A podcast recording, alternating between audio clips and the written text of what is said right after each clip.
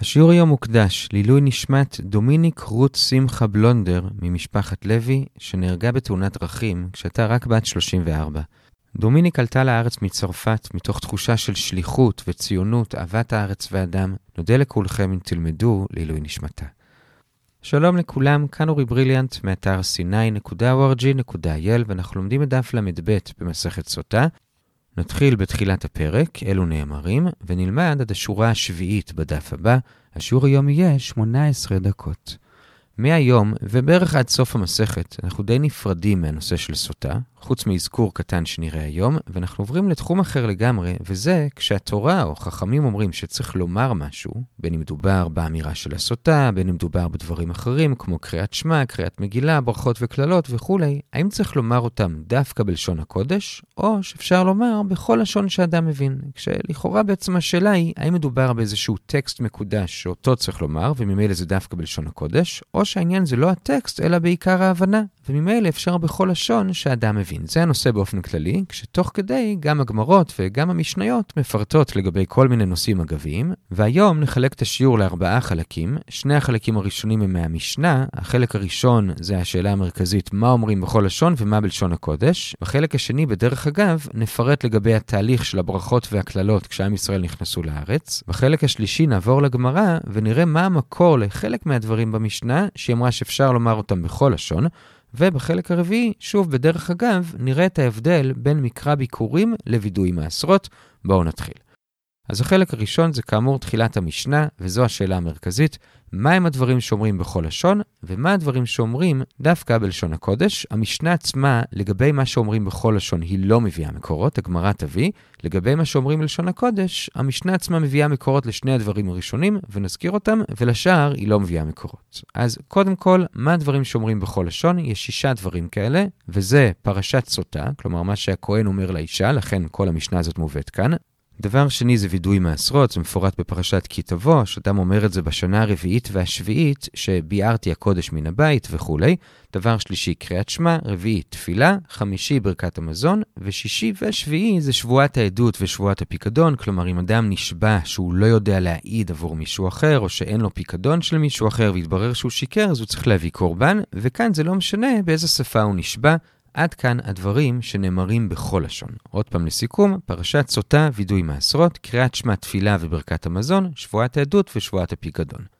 עכשיו לדברים שנאמרים דווקא בלשון הקודש, כאן יש 8 דברים, וזה מקרא ביקורים, גם זה שם בפרשת כי תבוא, כשאדם מביא את הביקורים אז הוא אומר ארמי עובד אבי וכו'. מה שאנחנו אומרים בעריכות בליל הסדר זה מקרא ביקורים. דבר שני זה חליצה, מה שהאישה צריכה לומר מעין יבמי וכו', זה דווקא בלשון הקודש. דבר שלישי זה הברכות והכללות שאמרו בכניסה לארץ. דבר רביעי זה ברכת כהנים, חמישי זה ברכת כהן גדול, כלומר הקריאה בתורה וה8 ברכות שהכהן הגדול מברך ביום הכיפורים. יש דעות למה הכוונה כאן, האם דווקא לברכות או לקריאת התורה או לשניהם, בכל אופן זה הדבר החמישי. דבר שישי זה פרשת המלך, שהמלך קורא בתורה במעמד העקל. דבר שביעי זה פרשת דגלה ערופה, שהם צריכים לומר ידינו לא שפכו, כפר לעמך ישראל.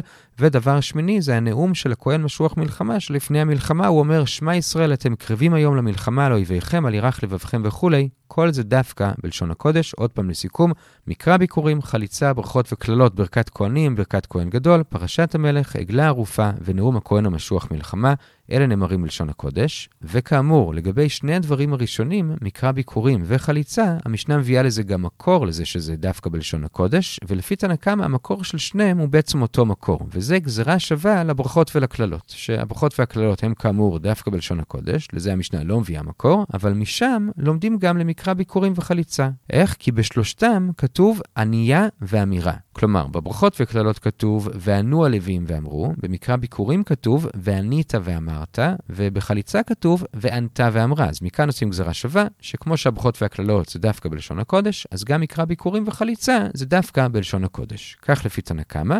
רבי יהודה לגבי חליצה מביא מקור אחר, הוא אומר לא צריך את הגזרה שווה, אלא פשוט ממשך אותו פסוק, כתוב וענתה ואמרה ככה יעשה לאיש, והוא דורש מהמילה ככה שצריך לומר את זה ככה, בלשון הקודש ולא בשפה אחרת. אלה המקורות למקרא ביקורים וחליצה, ועד כאן בעצם החלק הראשון של השיעור, סיכום של מה אומרים בכל לשון ומה בלשון הקודש. החלק השני, שהוא גם החלק השני של המשנה, הוא מתחיל סדרה של משניות, שבהם, כמו שאמרנו כבר בהקדמה, מובאים דברים בדרך אגב, וזה שאם כבר הזכרנו את הברכות והכללות, ברכת כהנים, ברכת כהן גדול ופרשת המלך, אז המשנה שלנו והמשניות הבאות מפרטות לגביהם איך בדיוק היו עושים אותם, ויש ספר באר שבע שהסביר שלמה דווקא לגביהם ולא לגבי כל שאר הדברים במשנה, כי לגבי שאר הדברים יש כבר מסכתות אחרות שעוסקות בהם, אבל לגבי הדברים שהזכרנו, שוב, הברכות והכללות, ברכת כהנים, ברכת כהן גדול ופרשת המלך, אין מסכתות אחרות, אז המסכת מנצלת את זה שכבר הזכרנו אותם, והיא מפרטת לגביהם. היום במשנה נראה לגבי הברכות והכללות. כאמור, במשניות הבאות נראה את שאר הנושאים. עכשיו את התיאור של המשנה לגבי הברכות והכללות נחלק לארבעה שלבים. השלב הראשון זה ההגעה למקום שבו עושים את הברכות והכללות. השלב השני זה איך בדיוק עמדו שם. השלב השלישי זה התהליך עצמו של הברכות והכללות. והשלב הרביעי זה המזבח שבנו שם והעבירו לגלגל. אז השלב הראשון, עם ישראל עובר את הירדן ונכנס לארץ, מהירדן הם לוקחים איתם אבנים, והם הולכים לכיוון הר גריזים והר עיבל, שהמשנה מציינת שזה היה ליד שכם. ואיך יודעים שזה היה ליד שכם? אז בתורה כתוב ששני הערים הם אצל אלוני מורה. אבל כיוון שבאברהם כתוב עד מקום שכם עד אלון מורה, מכאן שאלון מורה זה בעצם שם אחר לשכם, אז כאמור, מכאן שהר גריזים והר עיבל הם ליד שכם, זה שלב ראשון, ההגעה לערים. שלב שני, הגיעו להרים ונעמדים בצורה מסוימת. איך נעמדים? אז השבטים עצמם עולים למעלה להרים, 6 שבטים עולים להר גריזים ו6 להר עיבל. בתורה מפורט מי עולה לאן, וזה די קל לזכור את זה כי זה די לפי החשיבות של השבטים. כלומר, שמעון, לוי, יהודה, יששכר, יוסף ובנימין עולים להר גריזים, ההר של הברכות, ואילו ראובן, גד, אשר, זבולון, דן ונפתלי עולים להר עיבל, ההר של הכללות, ולמטה בין שני הערים, הארון נמצא באמצע, מסביב לו הכהנים ומסביב לכהנים, הלוויים, ככה היו עומדים, בסוגריים רק נעיר ששימו לב שבעצם סתרנו את עצמנו, כי גם הזכרנו את מה שכתוב בתורה שהלוויים היו בהר גריזים, ולעומת זאת גם הזכרנו את מה שכתוב במשנה שהלוויים היו למטה מסביב לכהנים, הגמרא תדבר על זה, לא היום, בכל אופן, ככה היו עומדים, זה היה השלב השני.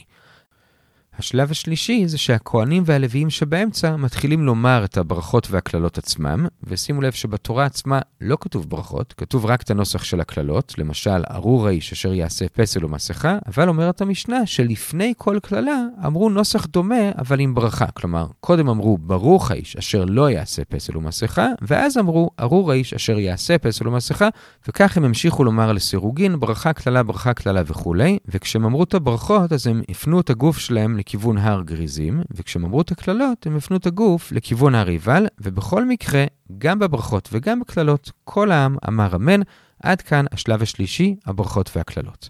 השלב הרביעי זה המזבח, כלומר, לקחו את אותם אבנים שמביאו איתם מהירדן, שמו אותם על ההר, סדו אותם בסיד, ועל הסיד הם כתבו, יש מחלוקת במפרשים מה בדיוק הם כתבו, האם את כל התורה, או ספר דברים, או רק את הברכות והכללות, יש עוד דעות, בכל אופן הם כתבו את זה ב70 לשון, כמו שכתוב באר היטב, ואז משם הם לקחו איתם את האבנים אל הגלגל, ששם הם ישנו באותו לילה, למה הביאו לשם את המזבח? כי הרלב"ג מפרש כי שם היה המשכן למשך 14 שנות הכיבוש והחלוקה, ועד כאן השלב הרביעי, ועד כאן החלק השני של השיעור, הפירוט של הברכות והכללות במשנה, כמובן בגמרא נפרט לגבי זה יותר, לא היום, בכל אופן זה היה החלק השני. החלק השלישי זה כבר בתחילת הגמרא עצמה, וכאן נתחיל לראות את המקורות לדברים שכן נאמרים בכל לשון, והיום נראה מקורות ל3 דברים כאלה, וזה פרשת סוטה, וידוי מעשר וקריאת שמע. אז לגבי פרשת סוטה, זה מקור מאוד פשוט, כתוב, ואמר הכהן לאישה, זה פסוק כ"א, ומזה שהוא מדבר אל האישה, משמע שהיא צריכה להבין אותו. כלומר, מכאן, שזה בכל לשון, זה המקור של סוטה, והגמרא מביאה ברייתא שגם מפרטת, שגם מסבירים לה בעריכות על מה היא שותה ובמה היא שותה, ועל מה נצמת ובמה היא נצמת, כלומר, מפרטים לה על מה היא שותה, שכל זה קרה לה בגלל הכינוי והסתירה, ובמה היא שותה, מסבירים לה שהיא הולכת לשתות במקדה של חרס, כלומר, כלי מאוס, ועל מה נצמת, אומרים לה שכל זה קרה בגלל עסקי השחוק והילדות שהרבתה בקלות ראש ולכן הסתבכה כך, ובמה היא נצמת מדגישים לה שכל הבעיה זה רק אם זה נעשה במזיד וברצון, אבל אם הניאוף נעשה בשוגג או באונס, אז שתגיד עכשיו היא לא צריך לשתות, ושתדע שהיא מכאן תשתה, המים לא יענישו אותה. אומרים לה את זה בשביל לא להוציא לעז על המים, שלא תחשוב הרי כן, אני זניתי ובכל זאת המים לא בדקו אותי, אז אומרים לה תדעי לך שאם זה בשוגג, לכן המים לא בדקו אותך, בכל אופן זה היה בסוגריים, סוטה, אומרים לה את זה בכל לשון בשביל שהיא תבין. המקור השני זה לגבי וידוי מעשר, שכאמור עושים בשנה הרביעית והשביעית, זה כתוב בפרשת כי תבוא, ואמרת לפני השם אלוקיך, ביארתי הקודש מן הבית וכולי, מניין שגם את זה אומרים בכל לשון, אומרת הגמרא, לומדים את זה מסוטה, כמו שבסוטה כתוב אמירה, ואמרנו שזה בכל לשון, גם כאן כתוב אמירה וזה בכל לשון. עכשיו, מקשה רב זביד, למה אתה לומד את זה מסוטה שזה בכל לשון? אולי תלמד את זה מהברכות והכללות, ששם אמרנו שזה דווקא בלשון הקודש. כמו שגם המשנה למדה את מקרא ביקורים וחליצה מהברכות והכללות שזה דווקא בלשון הקודש. אז למה שלא נעשה אותו דבר גם לוידוי מעשרות? עונה הגמרא, כי זה לא אותו דבר. בברכות והכללות, כמו שאמרנו במשנה עצמה, לא רק כתוב אמירה, אלא ענייה ואמירה, וענו ואמרו. אותו דבר גם בביקורים ובחליצה. לעומת זאת, בוידוי מעשרות, לא כתוב וענית ואמרת, אלא רק ואמרת. ולכן לא לומדים מהברכות והכללות, אלא מסוטה שגם שם רק כתוב ואמרת, אז כמו שסוטה זה בכל לשון, גם וידוי מעשר זה בכל לשון, זה היה המקור לגבי וידוי מעשר. בשביל מקור השלישי שנראה היום נעשה דילוג די ארוך מהשליש העליון של עמוד ב' ועד בערך הרבע התחתון של עמוד ב', בנקודותיים איפה שכתוב קריאת שמע, וזה מה המקור שקריאת שמע גם זה בכל לשון. וכאן הגמרא מביאה ברייתא, שבה מתברר שבעצם לגבי קריאת שמע זה באמת מחלוקת, שלפי רבנן, המשנה שלנו, זה בכל לשון, אבל לפי רבי זה דווקא בלשון הקודש. מה המקור של כל אחד מהם? אז רבנן שאומרים שזה בכל לשון, לומדים את זה מהמילה שמע, שאתה צריך לשמוע, כלומר להבין, אז לכן אומרים את זה בכל לשון שאתה שומע, לעומת זאת רבי לומד את זה והיו הדברים, הם צריכים להיות בהווייתן, איך שהם בלשון הקודש. אז זה המקור של כל דעה, ועכשיו ניכנס לסוג של פינג פונג ונראה מה כל אחד יעשה עם המקור של השני, ומאיפה כל אחד ילמד את מה שהשני לומד מהמקור שלו, אם בכלל. בואו נתחיל ברבנן ואז רבי. אז רבנן כאמור לומדים משמע בכל לשון שאתה שומע. מה רבי לומד משמע? רבי לומד מי שצריך להשמיע לאוזניים את מה שאתה אומר, ומאיפה רבנן לימדו שצריך להשמיע? הם לא לומדים, כי לדעתם לא צריך להשמיע. עד כאן צד אחד של הפינג פונג. הצד השני זה שרבי לומד מוהיו בהווייתן יהו, שצריך דווקא בלשון הקודש.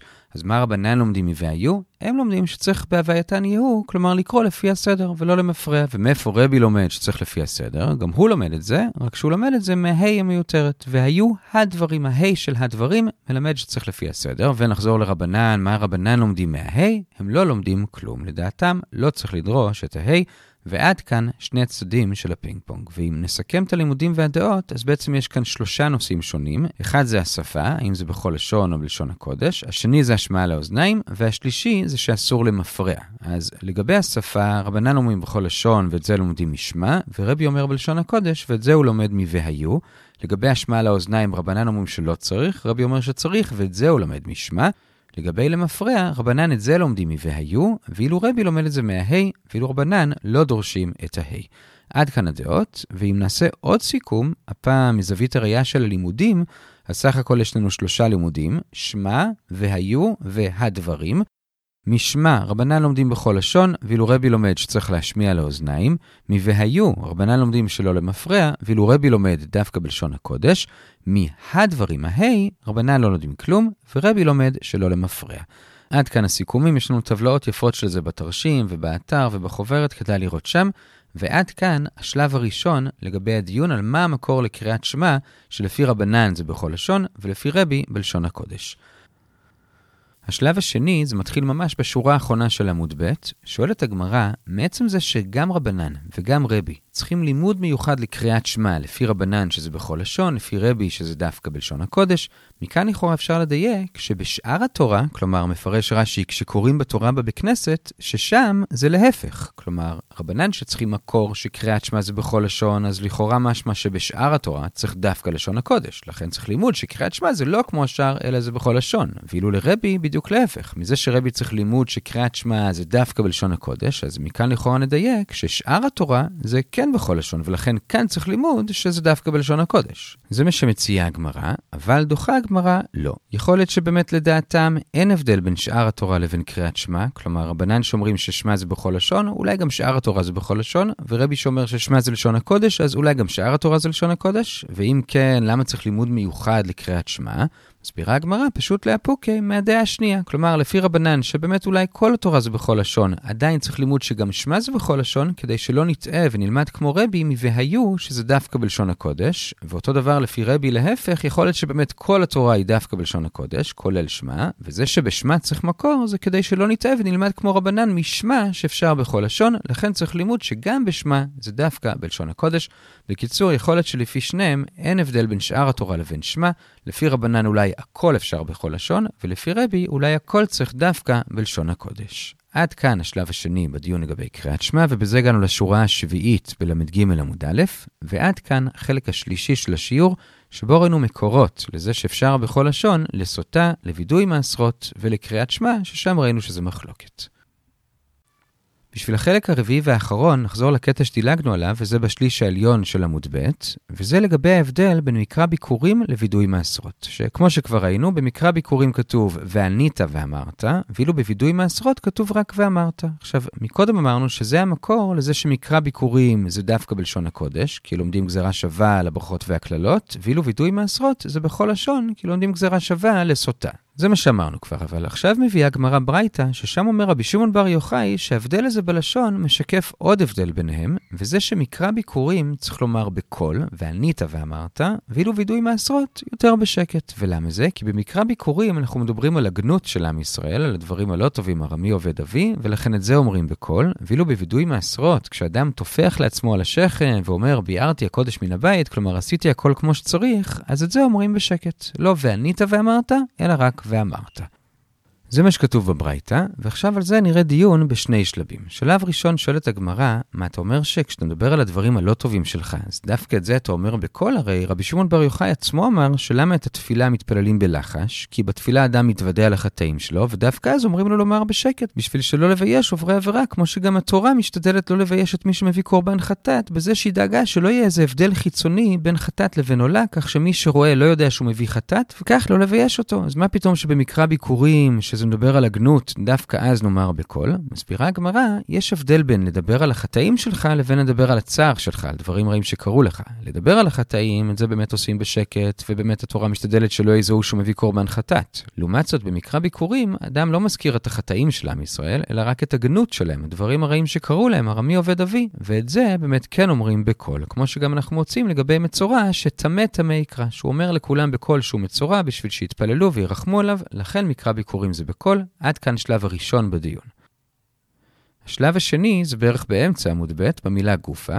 אמרנו מקודם שלגבי קורבן חטאת, התורה עשתה שלא יהיה הבדל חיצוני בין החטאת לבין העולה, וזה שבשניהם שוחטים בצפון, וככה אף אחד לא יודע שאתה מביא חטאת ואתה לא תתבייש. אבל על זה שואלת הגמרא, זה נכון ששניהם בצפון, אבל עדיין יש הבדלים אחרים לגבי הדם ולגבי המין. כלומר, את הדם של החטאת נותנים על החצי העליון של המזבח, ואילו את הדם של העולה מזים על החצי התחתון. זה הבדל אחד. הבדל שני זה שחטאת מביאים נקבה, ואילו עולה מביאים זכר. אז הנה, אנשים כן יראו שהוא מביא חטאת והוא יתבייש. עונה הגמרא שאנשים לא שמים לב להבדלים האלה. למה? כי לגבי הדמים, אז זה רק הכהן עושה. אף אחד לא רואה אם הוא שם למעלה או למטה, לא ישימו לב.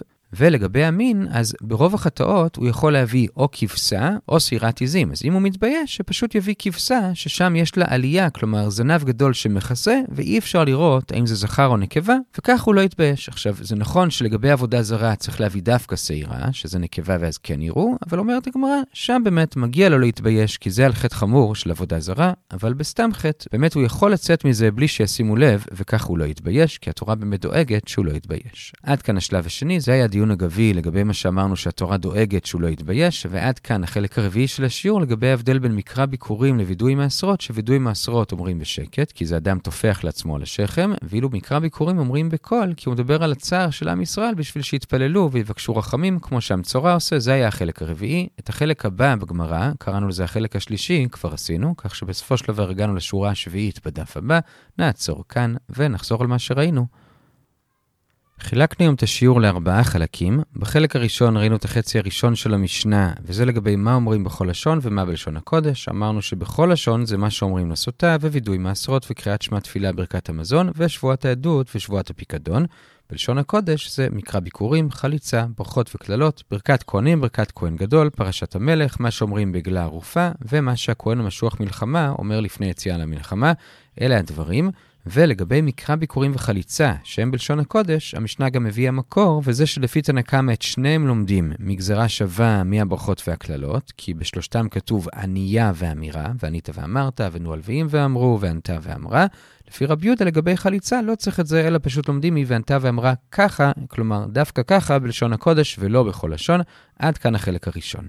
בחלק השני פירטנו את התהליך של הברכות והכללות, חילקנו את זה לארבעה שלבים. שלב ראשון זה הגה, עוברים את הירדן, לקחו את האבנים להר גריזים שהיה ליד שכם, שזה בעצם מילוני מורה. שלב שני זה איך עמדו, אז 6 שבטים על הר גריזים, 6 שבטים על הר גריזים של הברכות, 6 שבטים על הר עיבל של הכללות, ובאמצע הארון, מסביב לארון הכהנים, מסביב לכהנים הלוויים. ושלב שלישי הברכות והכללות, בתורה יש רק את הכללות, כמו ארור האיש אשר יעשה פסל ומסכה, אבל צריך לתרגם כל אחד גם לברכה, אז אומרים ברכה כללה לסירוגין, וכל פעם הם פונים לצד אחר, בברכות להר גריזים ובכללות להר עיבל, וכל העם אומרים אמן. ושלב רביעי זה המזבח, לקחו את האבנים מהירדן, סדו אותם בסיד, כתבו עליהם בהר היטב, ב70 לשון, ובסוף לקחו אותם איתם לגלגל. ועד כאן החלק השני. בחלק השלישי ראינו מקורות לחלק מהדברים שנאמרים בכל לשון, וזה סוטה, וידוי מעשרות וקריאת שמע. סוטה זה מ"ואמר הכהן לאישה", כלומר היא צריכה להבין את מה שהוא אומר. וידוי מעשרות זה גזרה שווה מסוטה, שבשניהם יש אמירה, ואמר הכהן לאישה, ואמרת לפני השם. ולמה דווקא מסוטה ולא מהברכות והכללות, ששם זה בלשון הקודש? כי כמו שאמרנו, שם זה וענו ואמרו, ואילו כאן זה רק ואמרת. זה לגבי וידוי מעשרות. לגבי קריאת שמע, רבנן כאמור אומרים שזה בכל לשון וזה משמע, בכל לשון שאתה שומע, אבל רבי חולק ואומר שזה דווקא בלשון הקודש, כי כתוב והיו. וראינו מה כל אחד לומד מהמקור של השני, סיכמנו את זה שיש כאן בעצם 3 נושאים, וזה השפה, השמעה לאוזניים ולמפרע. אז כאמור לגבי השפה רבנן אומרים בכל לשון משמע, ורבי אומר דווקא בעברית מי והיו. לגבי השמעה לאוזניים רבי אומר שצריך, זה מה שהוא למד משמע, ואילו רבנן אומרים שלא צריך.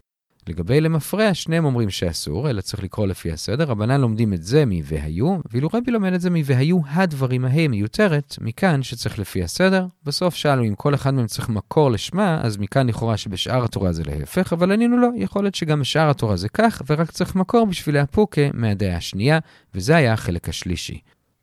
בחלק הרביעי, כאמור אמרנו שמקרא ביקורים זה וענית ואמרת, ואילו וידוי מעשרות זה רק ואמרת, ואמרנו שזה משפיע על השפה, אבל זה גם משפיע, אומר רשב"י, על כמה בקול אומרים את זה, שמקרא ביקורים אומרים בקול, ווידוי מעשרות אומרים בשקט. ולמה? אז וידוי מעשרות זה בשקט, כי כשאתה תופח לעצמך לשכם זה בשקט, ואילו מקרא ביקורים זה בקול, כי כשאתה אומר את הגנות של עם ישראל, כלומר את הצרות, אז את זה אומרים בקול, שירחמו והתפללו, כמו שגם המצורע אומר תמה תמה בקול, שירחמו עליו והתפללו עליו, וזה בניגוד למצב שבו אדם מדבר על החטאים שלו, שאז באמת אומרים בשקט, כמו בתפילת 18, וכמו שהתורה מסתירה את העובדה שאדם מביא חטאת בשביל שלא יתבייש, ולכן זה בצפון, ולכן הוא יכול להביא כבשה בשביל שלא יראו שזה נקבה, כלומר חטאת, ולא זכר שזה עולה. וזה היה החלק הרביעי, כל טוב.